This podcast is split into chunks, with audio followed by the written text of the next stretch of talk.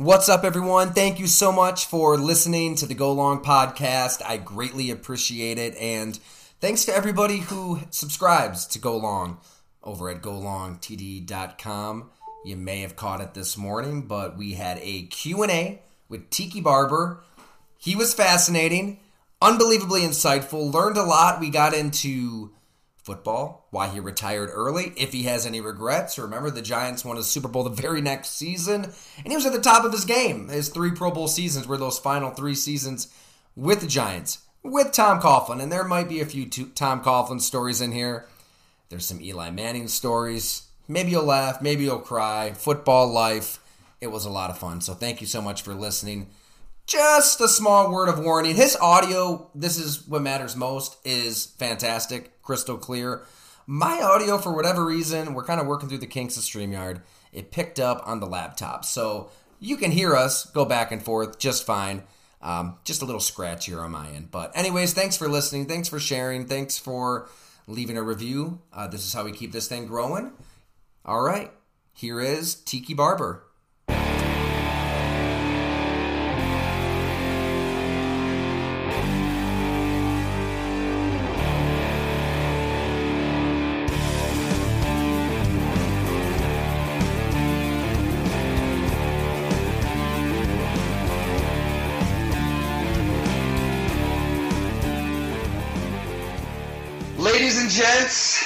Here he is in real life, the man, the legend, Tiki Barber. It is a uh, it's an honor to be chatting with you here, uh, Tiki. Man, you helped me so much with the book behind me, the blood and guts, uh, telling old Jeremy Shockey stories, and um, I mean, I, I'm not telling you anything you don't know. I just feel like you are one of the all-time greats that we have to kind of keep thumping people over the head with with that reality because it, it shouldn't get lost in time. Because it's, well, you know how, it's unbelievable. Look, running backs are disrespected now. I mean, think about how the old guys are disrespected. They never paid us any money, and they didn't appreciate it unless you were just, uh, you know, Jim Brown level. Um, but I appreciate you, Todd. It's good to be with you, dude. You too. It's it's always great uh, catching up with you. You know, whether we're talking about football back in the day or football now. But for everybody who doesn't know, I mean, you, you have every record that you can possibly have as a Giants running back, except for one. And also, you're except for one. one touchdowns. Brandon Jacobs has me by like two, and it's only because I, there's at least a dozen times where I got caught on the I don't know three yard line, two yard line, and I'm just like I'm look I'm I'm not I'm trying not to look at the sideline because as soon as I look at the sideline, I know I'm going to be told, "Get your ass over here!" And here comes big ass six five, you know, two fifty Brandon Jacobs to smash in and grab the touchdown. I'm like, God. So he has me by two, I think, touchdowns in our career. Oh Other than that, I, I, got I got most of the records. I mean, 10,449 rushing yards, 5,183 receiving yards, um, your 2005 season, at the time, the second most yards for anybody ever, yeah. 2,390. And it's so funny you bring up Jacobs. I'm one of my best friends. I he, he fell in love with the Giants because of you. Like right right at the end, when for whatever reason Giant fans were getting pissed off at Tiki Barber. Just so you know, my buddy Zach Scott fell in love with the Giants. I love it. I but love it, he goes, I texted him. I go, uh, "Hey, what, what, do you want me to ask Tiki?" And he goes, "You got to ask him about Brandon Jacobs stealing all of his touchdowns because that is just pissed me off." It's so true, though. I wish it was like a facetious, like half joking. It's the truth, right? He had all his touchdowns because I was I didn't know how to score. And by the way, scoring is an art, right? There's a there's a process to whether it's an extra two yards or whether it's breaking a thirty yarder. Right? There's a there's an art to doing it, and I just never had it. Right? I could I could score the easy ones, but I, I couldn't do the hard ones. Um, LaDainian Tomlinson's the perfect example. I mean, that dude had like 89 touchdowns, or maybe more than that. Uh, he just knew how to to get that extra whatever and get into the end zone. Um, and it's why he's a Hall of Famer. And and and I'm second on the all-time score uh, touchdown list for the Giants.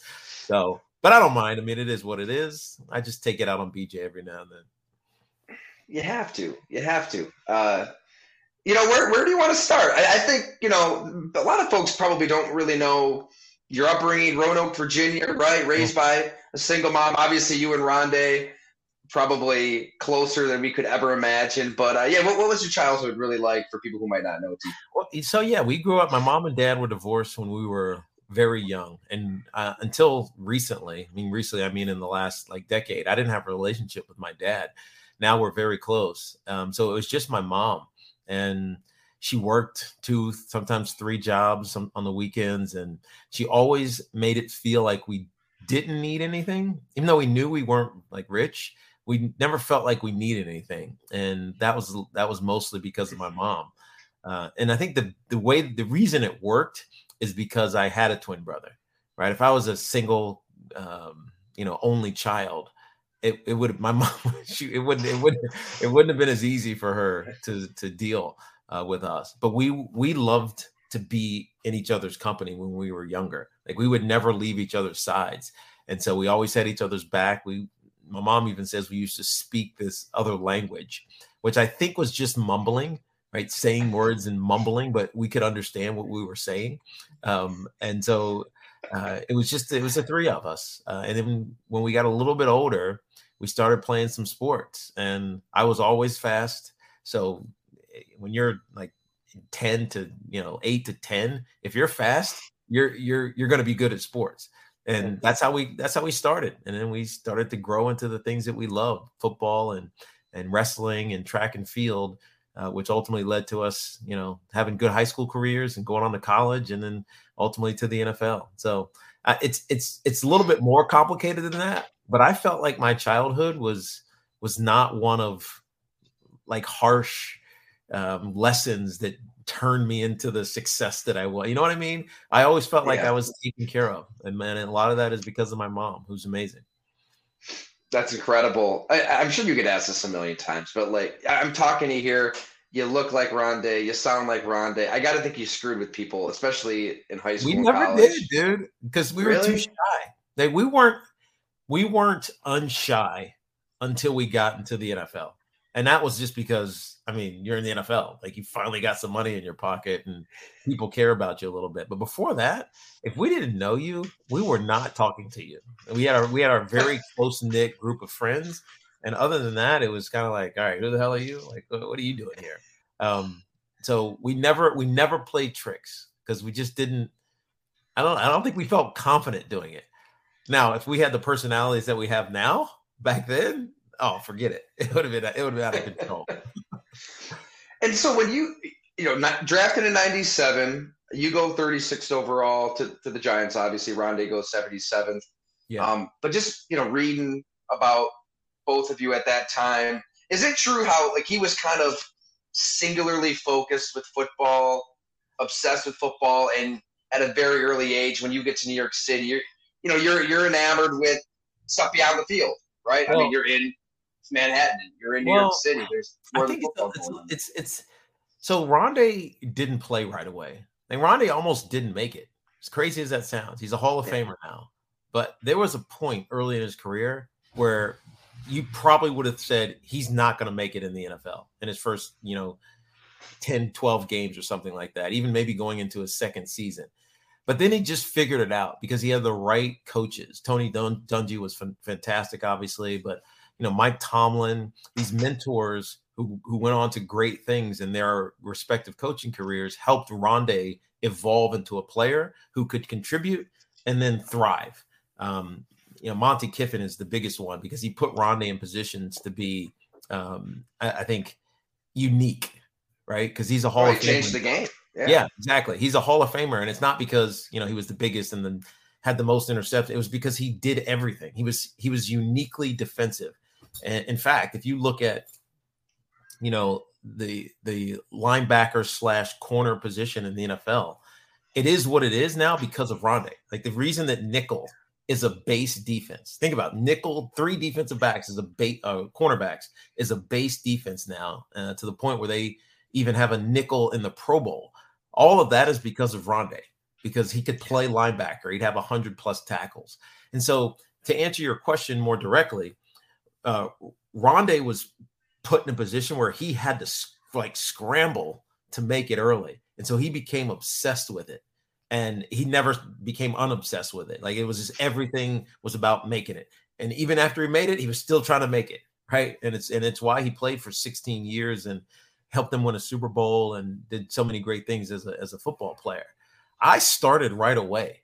I was one of the very few giant rookies uh, in their history up to that point that started on my very first opening day, and I was I was good for four or five games, and then I got hurt. I tore my PCL in my right knee, and my my gait changed, my speed game changed. I missed I missed three games. Really didn't play for six, and you know, like I, I just turned into this different person, eh, not someone that I recognized, and I didn't feel comfortable in my own body, and as a result.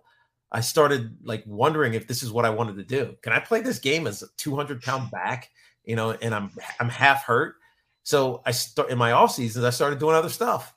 And it started at WFAN, working in the overnights with Joe Benigno uh, in, in this little ah. shitty basement in the bottom of this Queen studio. And you know, I I ultimately turned it into a media career that just kept growing and growing and growing because I started to get better and better and better as a as a as a giant, right? And when you're in New York and you're a successful athlete, you can literally do whatever you want, right? You can get away with murder, that type of thing. Um, but also the opportunities just came come to your doorstep, and I've never been one to turn away from an opportunity. And so I grew these two, as I call them, these parallel paths, right? One is a as a football player uh, who was trending towards the all-time leading rusher that you were talking about, but also this other media career that just had a lot of interest in uh, to me. Uh, I met so many different and diverse uh, people uh, in the media world that it made um, it made my jumping off point that when I retired really really easy. Right, so so many guys that get to the end of their careers on the on the on their respective fields, and they're just like, I have no idea what I'm going to do. Um, maybe that's changed a little bit now because of how you know how they how they develop brands, but but in in my day, like you you didn't know what you were going to do if you spent a decade uh, playing football. I knew exactly what I wanted to do. Probably five year, four or five years into my NFL career. And that was so different for your time, and maybe a reason, at least you know, 05, 06. So was it like five games into your last year? You said, "Look, this is my last year," because you know you don't you don't want to beat the hell out of your body. You have other interests. You're charismatic. You're think you're, you're thinking ahead in a way players really weren't then. And I, I, think like Giant fans didn't really know how to wrap their minds around it. Like, no, no, you're, you're going to play until yeah. we say you can't play anymore. Well, you know, as a fan, you do take ownership of, of your of the players on your teams. You you you love them. You want them to play forever. You want them to, you know, help you win a championship. And you know, at, at that time, you're right. It was like four or five games into my last season. I just I just knew I wasn't. I didn't want to do this, do it anymore. Um, I still I still knew I was going to be good, and I had a really good last season. But I, the grind had wore, wore on me, and my body felt terrible. I just I didn't want to get beat up anymore, and you know it's it's it, it led me to really and and tr- truly pursue um, a, a, media career. Um, at the time, I was working for Fox News on my off days, so I'd go in in the mornings. I'd do Fox and Friends. Um, you know, sometimes they'd have me do other shows, and uh, I, I started to develop this reputation as this diverse. Uh, I don't want to call it a Renaissance man because I didn't do enough to be called that, but I was doing so many different things. It felt like, oh, Tiki can do anything, and and so I wanted to take advantage of that because uh, I didn't want to get beat up anymore, and and I did, and I jumped when the iron was hot, went to the Today Show, and had had a pretty fun, you know, four three or four years there uh, before ultimately you know, I, I came over to, to CBS and have been here for a decade plus now. Do you regret it? You know, that we're so many years removed from them. Yeah. Obviously, knowing they won the Super Bowl the next well, year. Oh, you know what? I didn't, Tyler. I didn't think they were close to winning a Super Bowl. I didn't. I didn't think the Giants were anywhere near winning a Super Bowl. Like it's revisionist history to say it was inevitable, but it wasn't. Right? Tom Coughlin almost got fired in 07 or 06, I should say, the 06 season leading into the 07 season. Right? That was a real thing. Um, and if he hadn't um, changed some of his ways of treating the players, he would have been. Um, and it, and because he did, and you gotta you gotta respect him for it because now he's a Hall of Fame head coach. those guys responded and they played their ass off for him. He went from being uh, dis like disliked, heavily disliked, to being someone that these guys loved, um, and that's a credit to, to Coach Coughlin. But at the time, I didn't think I didn't think that was going to happen, and nor did I want to be a part of it because I, I didn't want to get beat up anymore. Right, the, the running back has changed in today's NFL. Right, maybe they get 60% of the touches, except for Christian McCaffrey, who never leaves the field. Right. There's always there's a guy that does this, there's another guy that does this, there's, an, there's another guy that does that. I did everything other than score touchdowns. Right. I did I did everything. Um, you know, I'd have 400 plus touches a year. And for I'm also, I'm only I struggled to keep it 205. I, I just didn't want to do it anymore. And so people always ask me, do you regret leaving? Uh, timing's a bitch, is my response right? I could have stayed another year, or we could have won the year that I left. Who like? Yeah. I don't know. Um, it it it, does, it didn't go into my calculation. What what I cared about was um, was feeling fulfilled in what I was doing uh, professionally, and at that point, it wasn't football anymore. So I don't regret it because I didn't yeah. want to do it. Right? You know how much work it takes to be an NFL. You you know to be an NFL player and to do well at it it's a grind, man. And Especially I when you got Joe Carini in there, right? Yeah, you're you're with right? the strong man. Exactly. He's like he's throwing 600 pounds on my back and saying go squat and take a walk. Like all these is crazy. No thanks. No. I, yeah. Give me a drink. I, mean, I loved it. I loved it until I didn't. you know what I mean? That that's amazing. You know that God. I mean, Jeremy Shockey. Those stories had me cracking up. Um, yeah. For more reasons than one, but I think. uh was it Brandon Short was telling me the story how like he just called Tom Coughlin an asshole right to the press, right in the papers. Yeah, right. The next day they're like, Jeremy, like why why why you call the head coach an asshole? Was that's a free country, free free exactly. speech just kept walking. But can't. it was I mean he was old school, and you guys went at it right very very publicly. You would you and Tom Coughlin. What was it really like?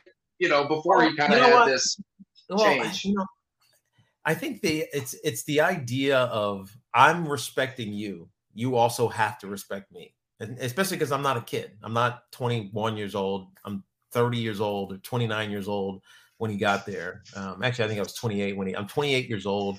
I've been busting my ass trying to make this Giants franchise uh, relevant and good. Yes, we went to the Super Bowl. That was you know five years ago, but I'm I'm still all in here, right? I give every ounce of myself to this team, to this organization, to my teammates, um, and he just he was trying to weed out guys who didn't buy in. And maybe that works in college. Maybe that worked in a startup. Um, I call it a startup, the expansion, Jacksonville Jaguars. It, to me, it didn't fly uh, with the Giants. Um, but again, to his credit, and I respect the hell out of him, he changed and he won two Super Bowls because of it.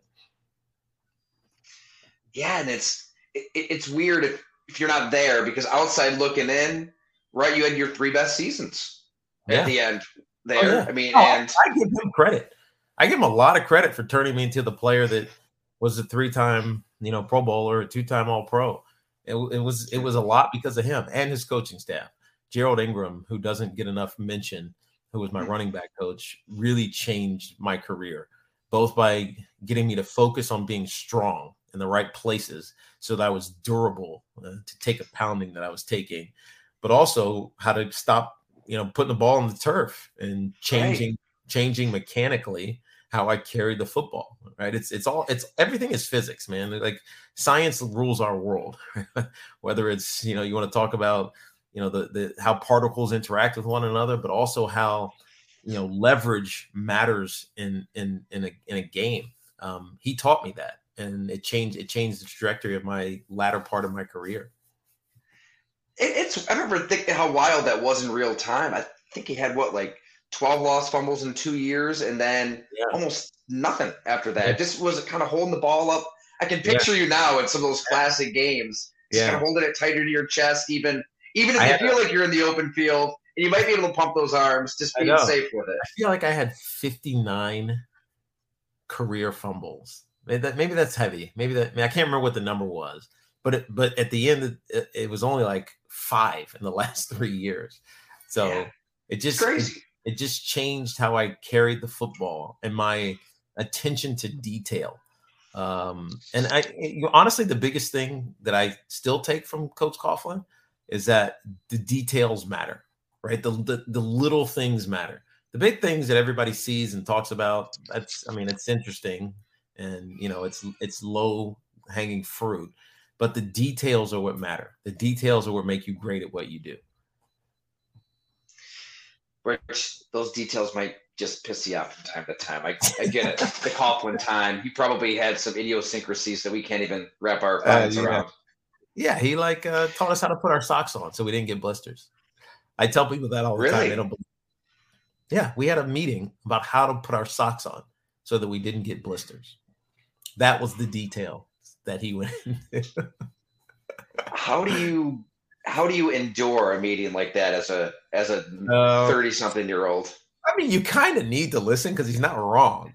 Because we did, we were having a lot of blisters, and it's oh, really it's stupid and simple things. Like you know that little line on your sock, right? It's it's a reason that it's there and not like on the bottom of your foot. Because if it's on the bottom of your foot, then you're gonna hit if you hit it the wrong way and your feet get sweaty uh, and it's now irritating your foot, then you're gonna develop a blister, right? And so, or if you you know the you say you're wearing um, yeah, like the, the the back heel of the sock right? There's a little pocket in there, and it's there for yeah. a reason, so that it doesn't slide, like your your foot doesn't slide around. Like so, if there's like laxity in that that little socket in the back of your your shoe, and your shoe is tied too loose, and you're you're gonna get a blister, right? So it, it sounds so stupid, but it actually was relevant. That's amazing. I feel like you'd be a great middle-aged man life coach. Like I need a I need like a a hologram of Tom Coughlin. uh-huh. you know, all right, you're, you're you're washed up, Tyler, but here's how you're going to get through the day without without any right. injuries here. That's right. He's gonna all the little things you're going to do right. Now you might not do the big things good enough, but all the little things you're going to do right. That's exactly you guys. And, and you had a lot of meetings. I mean, the gosh, there was. I love when you called him out after the Jacksonville game that last year, where you weren't getting the ball. You were right.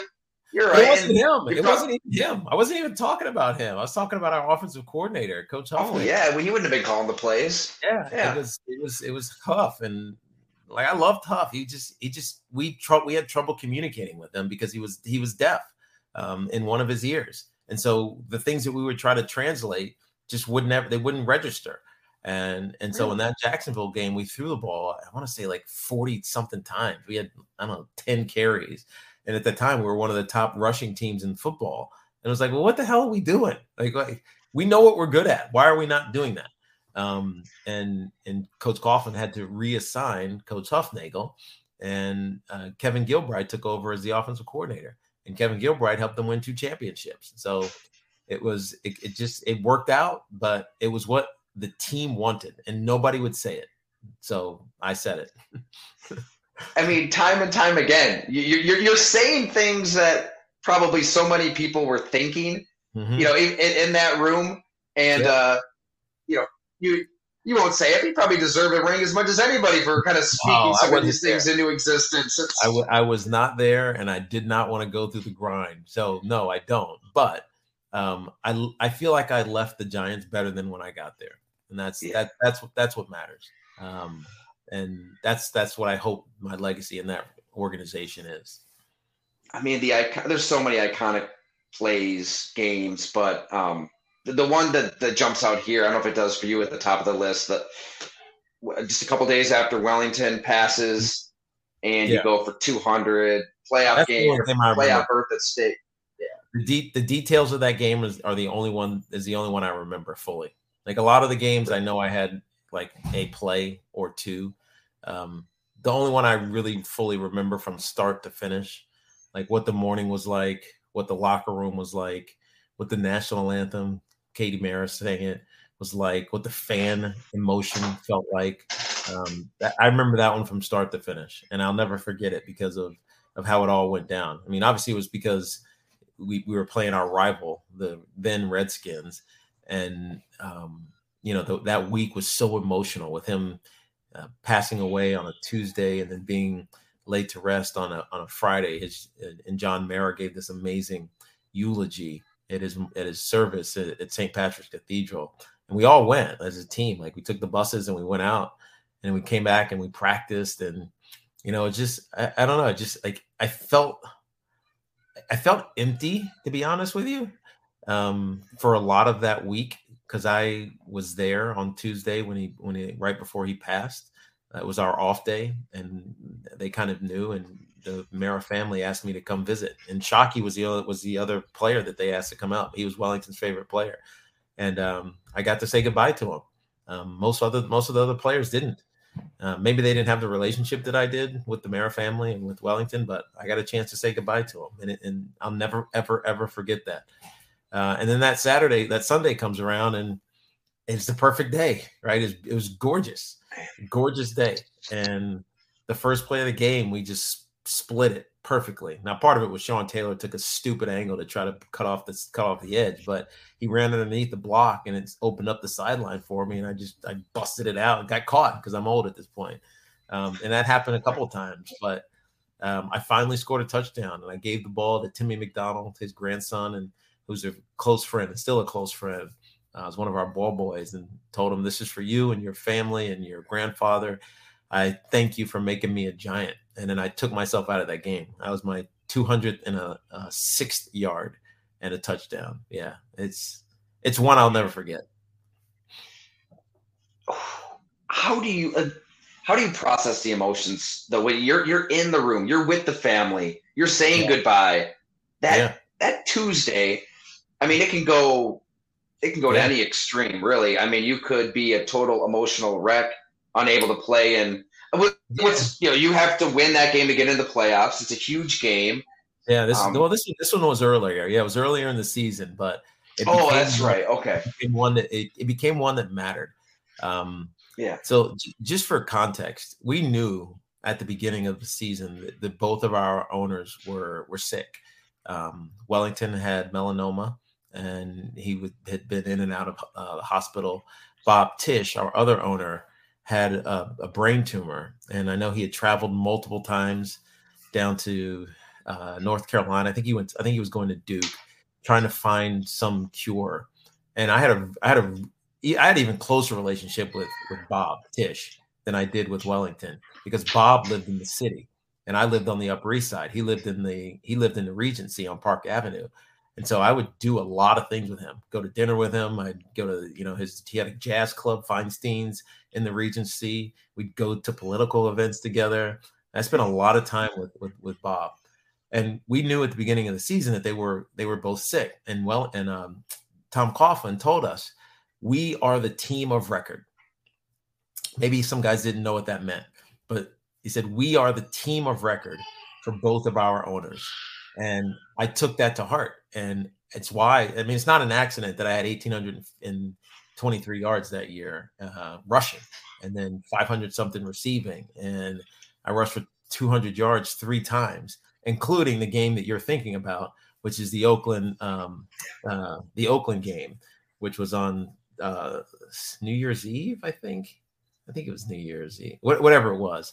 And, you know, uh, like the, those the, that that season meant more to me than any football season in the history of my life um, because of what those two men, Wellington and Bob, meant to me. And um, I didn't, it, I didn't, I wasn't taking it lightly. And to be honest with you, um, I almost retired after that year because I, it, like something was gone. If, if, that makes any sense, right? There was a, there was a, yeah. there was a, a connection that I didn't feel was still there and, I'm close to John Mara, but I didn't. It's, it's not the same kind of relationship that I had with Wellington. Um, I'm close to John and Steve Tisch, but it's not nearly the type of relationship that I had with with their father. And so um, I don't know. It just it felt like my time was it was time for me to leave. But I stayed another year until, as we talked about before, that fifth game when I was like, dude, I'm I'm done. I'm, I, I don't want to do this anymore. Um, but that year was special. 05 was real special for me. What, what, what, do you think just made you different as a back when the ball was in your hands? Uh, what made Tiki uh, Barber different than anybody honestly, else? I was smart. Tyler. I was smarter than I knew. I was smarter than everybody else. Right? I knew that I was working harder. I knew that I was studying things that you weren't studying, or the defense wasn't studying. So I knew what they were trying to do to me, and so I could take advantage of it. Um, I like I, I wasn't at that point. I wasn't fast. I wasn't. I was strong, but I wasn't. You know, I wasn't Brandon Jacobs powerful, but I was a slasher, right? If you just what was my running style, I would slash, and so I'd set you up and then I'd cut across your face. And even if you thought you had me dead to rights, I knew you weren't making an arm tackle, right? Because I could run through the arm tackle. And so I, I, I, as I got older, I just got really smart and, and patient, and I understood what those five guys in front of me were trying to do on every single play.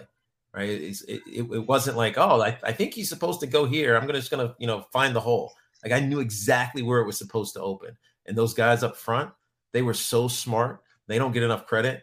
Um, you know, maybe O'Hara does because he's on he's in media now and they talk about him. But Kareem yeah. McKenzie and Snee uh, and and Seubert and David Diehl, and even Luke Petitgout, who was who was there as well. Like they don't get enough credit for how smart they were as an offensive line. They were all really good athletes, but they were smart. Like they didn't fuck up. They didn't screw up. Um, and the reason that I had the success I had was because of those guys. And you know that it, you know that that's true because the next year after I retired in 06 after the 06 season, the 07 season had the almost the exact number of rushing yards, right? It, it was three guys. It was Brandon and, and Derrick uh, Ward and um, um, why am I forgetting? Mod Bradshaw. Mod, yeah, Mod Bradshaw, Earth, Wind, and Fire. Right. It was that old line was phenomenal. Right. So I reaped the benefits of a great cohesion with five guys in front of me. And then you you enter you know your post NFL life, and you had options. I want to say Fox had a big mm-hmm. offer on the table, yeah. like four years, three point three million a year. They were throwing around. Yeah. It was it was and a NBC. Yeah, yeah was, like Fox, Fox was exciting to think about, but at that time I had very young kids. Um, you know, AJ was five, I think. Oh seven, yeah. AJ was five, and and Chason was three. Um, and I didn't want to be on the West Coast every weekend doing Fox. I didn't want to travel every weekend uh, with with young kids at home. And the Today Show is the Today Show, right? It's just it's it's a it's the greatest morning television show maybe in the history of morning television shows. Um, and I had an opportunity to work for them. You know, not just the Football Night in America, which was nascent and new, and it didn't work out there because they didn't have an idea of what they wanted. It was three of us. It was me, Jerome Bettis, and Chris Collinsworth all in this little room. And like collectively, we could talk for three minutes, right? But it was only it was it was too much. It wasn't enough airtime for all of us. Um, but I did some great stories for the Today Show, and I did some things that I I don't think I would have thought about if I hadn't, including going shark diving in Gansbaai, South Africa, um, or or visiting a shanty town, or doing a story on all the ball, ballparks in, uh, in Major League Baseball, like things that I just I just had a passion for, um, but didn't know I did until I actually did it. And I, when you were able to talk sports, I love the honesty, man. It was uh, refreshing. It might get you in the crosshairs from time to time. You know what? But you, uh, you have to. You, ha- you yeah. have to speak. People, people right? want you to be real right? Well, I, I, think it it's changed now. Like former athletes used to never criticize anybody ever, ever. Now they do it all the time. You look at Charles Barkley. I mean, hell, he's in trouble with every you know every current athlete in in in, in, in the NBA. Um, but at the time, like saying something that was an opinion, which is what you're what you're hired to do, felt unpopular. It felt villain. I felt like you were betraying something. Um, and you know i just i just tell it like it is not with malice uh, but just facts right? I, I speak very factually. If you listen to my radio show that's how i am right? I have fun. I'm not i don't take myself seriously. I don't necessarily have to be right. Um, but i'm just i'm going to tell you the facts as i see them. Completely. I, I think that's maybe i spend a lot of time complaining about like the state of media and sports media a lot but I, I guess that's one good thing going is you can be yourself yeah. build an audience because right. anybody can build anything. I mean, that's what I'm trying to do here out, out yeah. in the independent world. But you know, out there in New York radio, people probably love listening to you because they know that you're not gonna feed them right. chum bullshit. Right. So. You know, if you were to say today, "Oh yeah, Eli Manning gave some really comical speeches," and we heard it within the context in which you say it, it's You're probably like we probably laugh with you and like yeah, well, he, well now he probably was pretty dorky in that segment. by the way, now you know Eli. Now people yeah. know what I'm talking about, right? He like he had this persona being this just like I don't I'm not gonna say anything. I'm just gonna be stay here and stuff. But he was like he was funny as hell, dude, and he was awesome. And so when I talked about like him leading in this comical way, the only thing you hear was this was he's comical. That's not that's not what I was talking about, right? I'm talking about him being relatable. He's a Manning for Christ's sakes, right? He's a he's a he's he's NFL royalty. You you expect him to be like this buttoned up whatever, but now you know removed from that, you see first how, how Peyton is, you see how Cooper is now, and and Eli is just he's the third one, right? Or he is he's the he's the youngest one. So they're all the same, right? They have these amazing sense of humors that until you see it and know it, you just you don't you you think they're the Mannings, right? They're they're just people, man, and they like to have fun, and it's awesome. It's so true. Yeah, we like he he kind of leans into that that dorky yeah. persona now to yeah. the extreme. What what yeah. kind of stuff was he doing behind the scenes that was hilarious? Uh, all kinds of. So the funniest story ever. So we used to like ball up our tape, you know, like uh, tape your tape your ankles, tape your wrists, and you ball it up. And we all think we're basketball players, so you just like shoot them across the. They have these massive trash cans, you know, that are just in corners and stuff. And Eli's locker was, and, and so we would do this, but you had to like look around, right? Because if you didn't, your shit was getting smacked, like just like right back in your grill. And you, and, you know, there's no, there's nobody watching, so it doesn't matter. But it's just, it's just funny, right? And so one day, Eli's, I think he's a rookie. Yeah, he definitely was a rookie. It was an 04. He had just started playing. I think it was, I don't know what week it was. Um, and you know, I'm looking around, giving a shit and I shoot this shot, and Eli comes flying. He's butt naked. Just comes flying and just knocks it out of way. I'm like, what the doing? Um, but it was just, but that was him. Like it was out of nowhere because it was out of character for him, at least in my mind. so, but he, he's he's he, guys love him because he's he's yeah. real, he's funny, and he's and he performed. Right at the end of the day, he know he he knew how to get better every year, and it wasn't I'm surprised that you know he won two Super Bowls and when it mattered most, made the most important plays in in recent Giant history.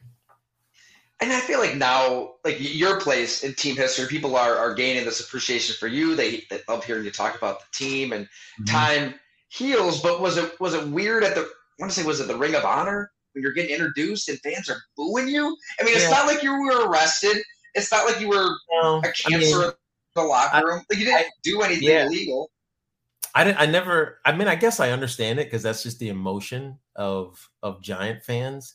But I, media wasn't the same then, right? It wasn't like the story couldn't be told except by people who who wrote it in in in on the on the you know the the post or the daily news or even the new york times right so the only way the story was told or explained was by a third party, right? And so the my side, in which I never really even cared to tell people about, I knew in time it would work itself out, and more importantly, I knew in time, I knew in, in real time that uh, e- Eli and I weren't in a bad spot. Like it was, it was presented as like it's Tiki versus Eli. They hate each other. It's like no, no, we don't. Like what? Do you, but how do you tell that story? You can't. Um, I was at a tournament this past weekend for Derek Jeter, and it's the 20th anniversary of of um, of of the Players Tribune, and no, maybe it's the 10th, the 10th anniversary of the Players tri- tri- Tribune, and they were we were they were talking about it, and I was like, man, only thing I'm mad about with Derek is that I should have thought of this, right? Giving voice to the athlete, right, in their own way to tell their story or tell whatever they're they want to they want to get out. Uh, that's what the Players Tribune was has was doing. But that that came around in 2013, right? In 2006, seven, it was just you you were subject to whoever wanted it, who was ever going to tell the story, and it wasn't you. Now you can tell your own story, which uh, you know it, it just changes the landscape in so many ways. Athletes are very intelligent, and even if they're not book smart, there's a savvy that you have. There's an understanding that some a lot of us have that lets you, I don't know, communicate your story the right way instead of having to go through a third party. And you were kind of in a darker time then. You know, there was because you tried the comeback right four Mm-hmm. years after Yeah, that, you that was like but. Yeah, that was like four years after that. That was it was right before the the um, I think it was a lockout. It wasn't a yeah, it was a lockout. Right. Right before the lockout. I mean, it was it was dark because I was going through a divorce. I, I wasn't doing anything. I wasn't working really, and I had a previous relationship with Steve Ross and do a business venture, and he was like, "Yeah, come try out." Um, so I I got back in shape and started working with Joe Carini again. I was strong and I felt I felt great. And and then the lockout happened. So I went on my I went on a visit to Miami. I worked out. Um, I thought it went well, and then all of a sudden they can't talk to him anymore um, because the players are locked out. And so it just it just fizzled before it ever got started. But honestly, it was a blessing in disguise because a couple of things happened not too soon after that. One, I started my own company called Thuzio, which was uh, it's still around, and we just got acquired about 18 months ago by Triller. And I also started on CBS Sports uh, Network, which is a brand new national network to cover the owned and affiliated. I think there's probably I don't know, a couple hundred uh, affiliated stations around the country for CBS Sports Radio at the time. Now we've subsequently been bought by uh, Audacy, um, but it led to the stepping stone that became my my most recent tenure on WFAN. So it it, it was it. I think I could have done it. I really do. Um, but I think ultimately I would have not enjoyed it. So I'm I'm almost glad that I didn't didn't make it back because the things I got involved with subsequently were much better for my health and much better for uh, my professional career. it's and if, I think if we were to look at all of the retired athletes in, in the sport, you would be at the top of the list of like Tiki Barber is going to retire and be happy for the rest of his life. But e- even you, you, you kind of worked through Oh, personal stuff. You were, you've been open about it, depression, down, out. Like the Today Show didn't work out, and yeah. you, you got out of it. Like how did how did you hit that brick wall, fall down, and kind of get back up to get to this? Well, I mean, right the, the the biggest one, um, and I and I alluded to this earlier, was my father. Um, and, and obviously, the my brother and my family and friends, they they were they they were always there. But when I sat down and was uh, like a little bit lost, and then I got remarried um, to Tracy, who is amazing. Um, she reached out to my father, and and we knew we were going to have kids, and she wanted um, our kids um, to know all of their grandparents while they were still, if they could, if they were still alive. And for, fortunately for her um, and me, both my mom and dad and her mom and dad are still alive. And so she wanted my, kids to meet all their, you know, their grandparents. And so she reached out to my dad, unbeknownst to me, by the way. I didn't, I was, I didn't know. And then, uh, like two months later, she told me, like, you're to be upset with me and I'm like, why? What'd you do? And she said, Your dad's coming to visit. And I, by the way, I haven't, Tyler, I haven't talked to him in 15 years. I, I mean, I don't know. It's been, it's been forever. Last time I talked to him, and it was for half a second, was at a Cowboy game my second year or something like that in the, in the league. Um, and so I, I had never spent any real time with him since I was in seventh grade. So now all of a sudden he's coming, right? From Oklahoma. What's going through your head at that point? Um, I, I was very curious.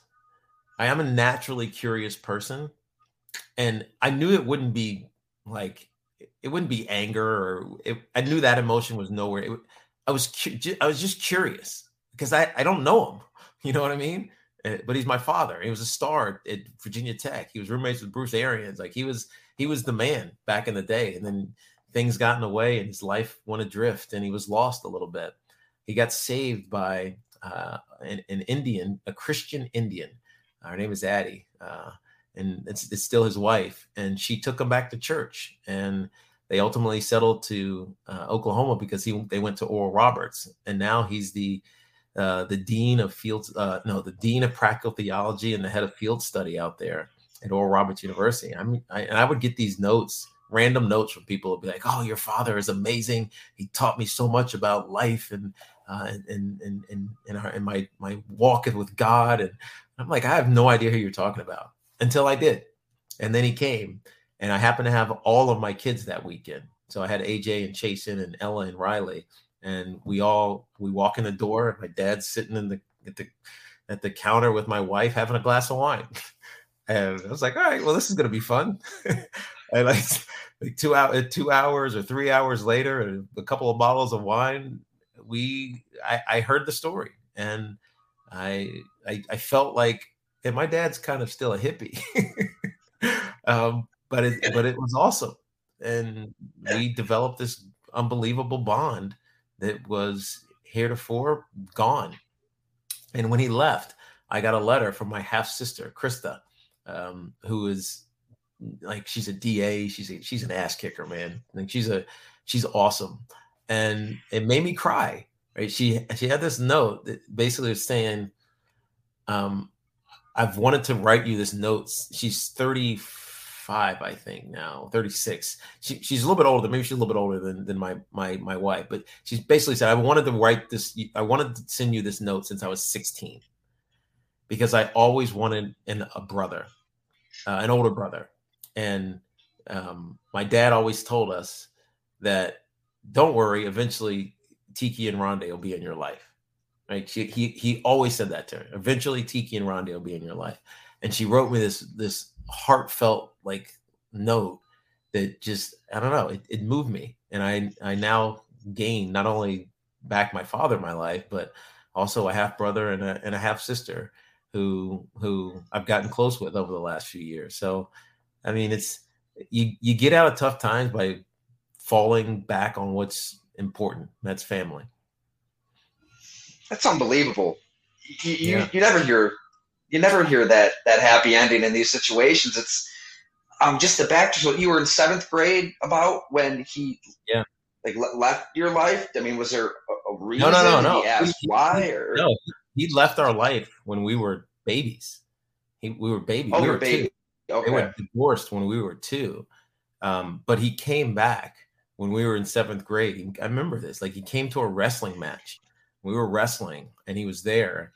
And you know, we didn't remember kind of know who he was. We got introduced, we spent some time with him, and then he was then he was gone, and we didn't see him again until um, right when we graduated, right when we were about to leave college. He came to my last football game uh, in college against Virginia Tech, last regular season football game against Virginia Tech, his alma mater, and you know we said a quick hello, but I didn't have anything to say to him. So it's kind of like I got to get on the bus. See you later. And then I saw him once in the NFL a couple years after that, and that was it. Right. And just, but I mean, I thought it's interesting because the history doesn't mean anything. It doesn't matter.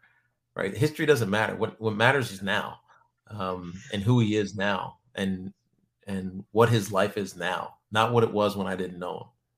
So you weren't filled with rage and why and questioning him and pressing him and interrogating it. Yeah, when I was younger, I was only because you know I saw how much my mom struggled. And I don't think I realized it until in, until I look back on it in retrospect, how hard it was on my mom that he wasn't there. Um, but my mom never made excuses. She never um, never made any judgments against him or said negative things about him, even though I'm sure he could she could have. She didn't. And so it kept my um, interpretation of him clean right it, i had i have no i had no biases towards towards him regardless of you know what led him out of our lives and uh, i don't know i, I see that as an, a very important lesson because so often we get influenced by the opinions of other people instead of making judgments on our own and uh, i got my i have my mom to thank for that because because of her not forcing a prejudice in my mind about my father. I have a great relationship with my father. What a life lesson. So two yeah. years later, years later, yeah. here, right? You seem to be at at peace in every possible way. Yeah, it's never too late, Tyler. Never, it never is. And so, you keep um, keep in touch. You guys talk. Oh yeah, we, you know how we ended up really communicating after the you know after that that meeting was through Words with Friends. we played Words with Friends against each other, and chat on that little chat that we used to have on Words with Friends. Um, but I've I've been out there. I, I go out almost. Um, uh, I'd say every you know five or six months. I end up having to be out in Oklahoma and we see him, or he'll come here. Um, he and Addie, his wife Addie, uh, and he and him, they came um, about five months ago. So we we see each other twice a year or so, which is great. You said Indian as in um, Native American or like Indian? Oh, from from India. The um, country India, yeah. So, yeah, but she's Christian. You know, there's a, there's a lot of Christian um, uh, uh, Indians, not Hindu. Um, Hindu is the predominant language, but uh, there are some Christians, and it's, it's, because it was a colony. It was a British colony um, back in you know the the colonial colonialized days, and so Christianity is not huge in India, but it is it is there. Well, Tiki, this I, I could talk to you for hours, man. I can't, can't thank you enough for carving out this much time. I'd be I'd be remiss though. Like the Giants this year, we we hear you breaking the team down, but you save yeah. your best stuff for go long. Brian Daboll, Joe Schoen, Daniel Jones. We're we're all on board here, man. I think they uh, made all well, the, the necessary changes. They cleansed the building. You've got competent, qualified people running the show, making really good decisions. But you, you I mean, you know this organization from the top down as as well as anybody. Uh, where's yeah. this team going? Yeah, well, I mean, look, they they they're still building. Let's put it that way. And as the season goes, I have to come back on and we'll get a, a real evaluation of this, uh, Tyler. But they've made the right decisions to get the right kind of people into the organization. And I know people are clamoring about the Daniel Jones contract. As I say when I, we talk about Francisco Lindor or whoever has a huge contract, eh, it's just money right? What matters more is the leadership that guys like Daniel Jones will bring. He's the hardest worker. He's one of the smartest kids you'll ever be around. He's durable. Uh, at least last year he was durable, um, and he's dynamic, right? So I, I think that I think they'll go as far as he as he grows. And another year in Mike Kafka and Brian Daboll's system, it's you, you can't help but be excited for it. Now it's going to be hard Dallas is supposed to be good. The Eagles are obviously, you know, defending NFC champs, uh, and Washington, if they ever figure out their quarterback situation, have a hell of a defense. But um, coaching matters, and you know, I know this because I have kids that are doing, you know, competitive cheer. I watch I watch my kids competitive cheer. I watch them compete against other teams that don't have as good of coaching. You see it, and I you see it when you watch the Giants. Coaching matters. That's why he was coach of the year You really do. And just to, to, keep a good thing going, the people that were criticizing that contract, that you can't put a price on no. a full off season. Right. Year by, in the system. By the way, it's only it's really just a two year deal. Like people are up in arms. It's really a right. two year deal. It's two years.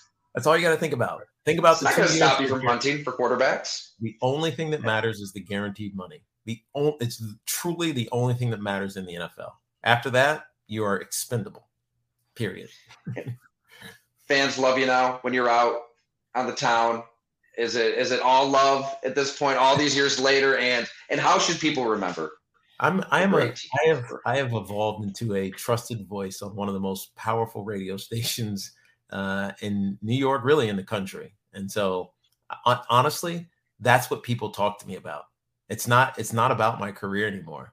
It's about my opinion on the Yankees and what I feel Cashman is doing, or uh, the Mets with these young bats that they've started to bring up. It's it's it's always about my show now, right? Because that's how I'm publicly perceived. It's not as a football player. We're, we're a generation later now, really. Yeah. It's crazy. Oh, that's right, Tyler. You're exactly right.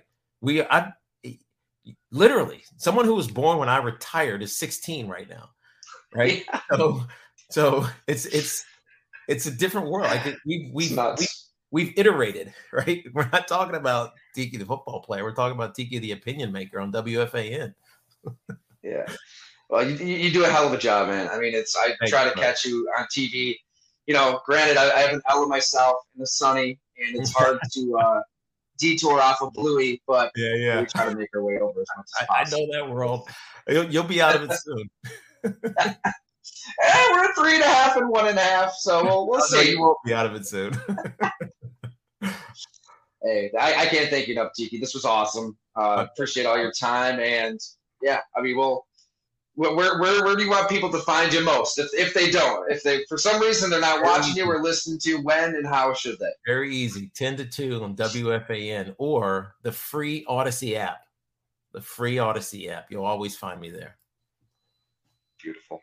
Hey, thanks so much. We'll uh, hopefully talk soon and you know text Yeah, through this, definitely, this crazy season. Let's uh let's let's get together again once football is, is, is back in swing. Absolutely. Be good, Tyler.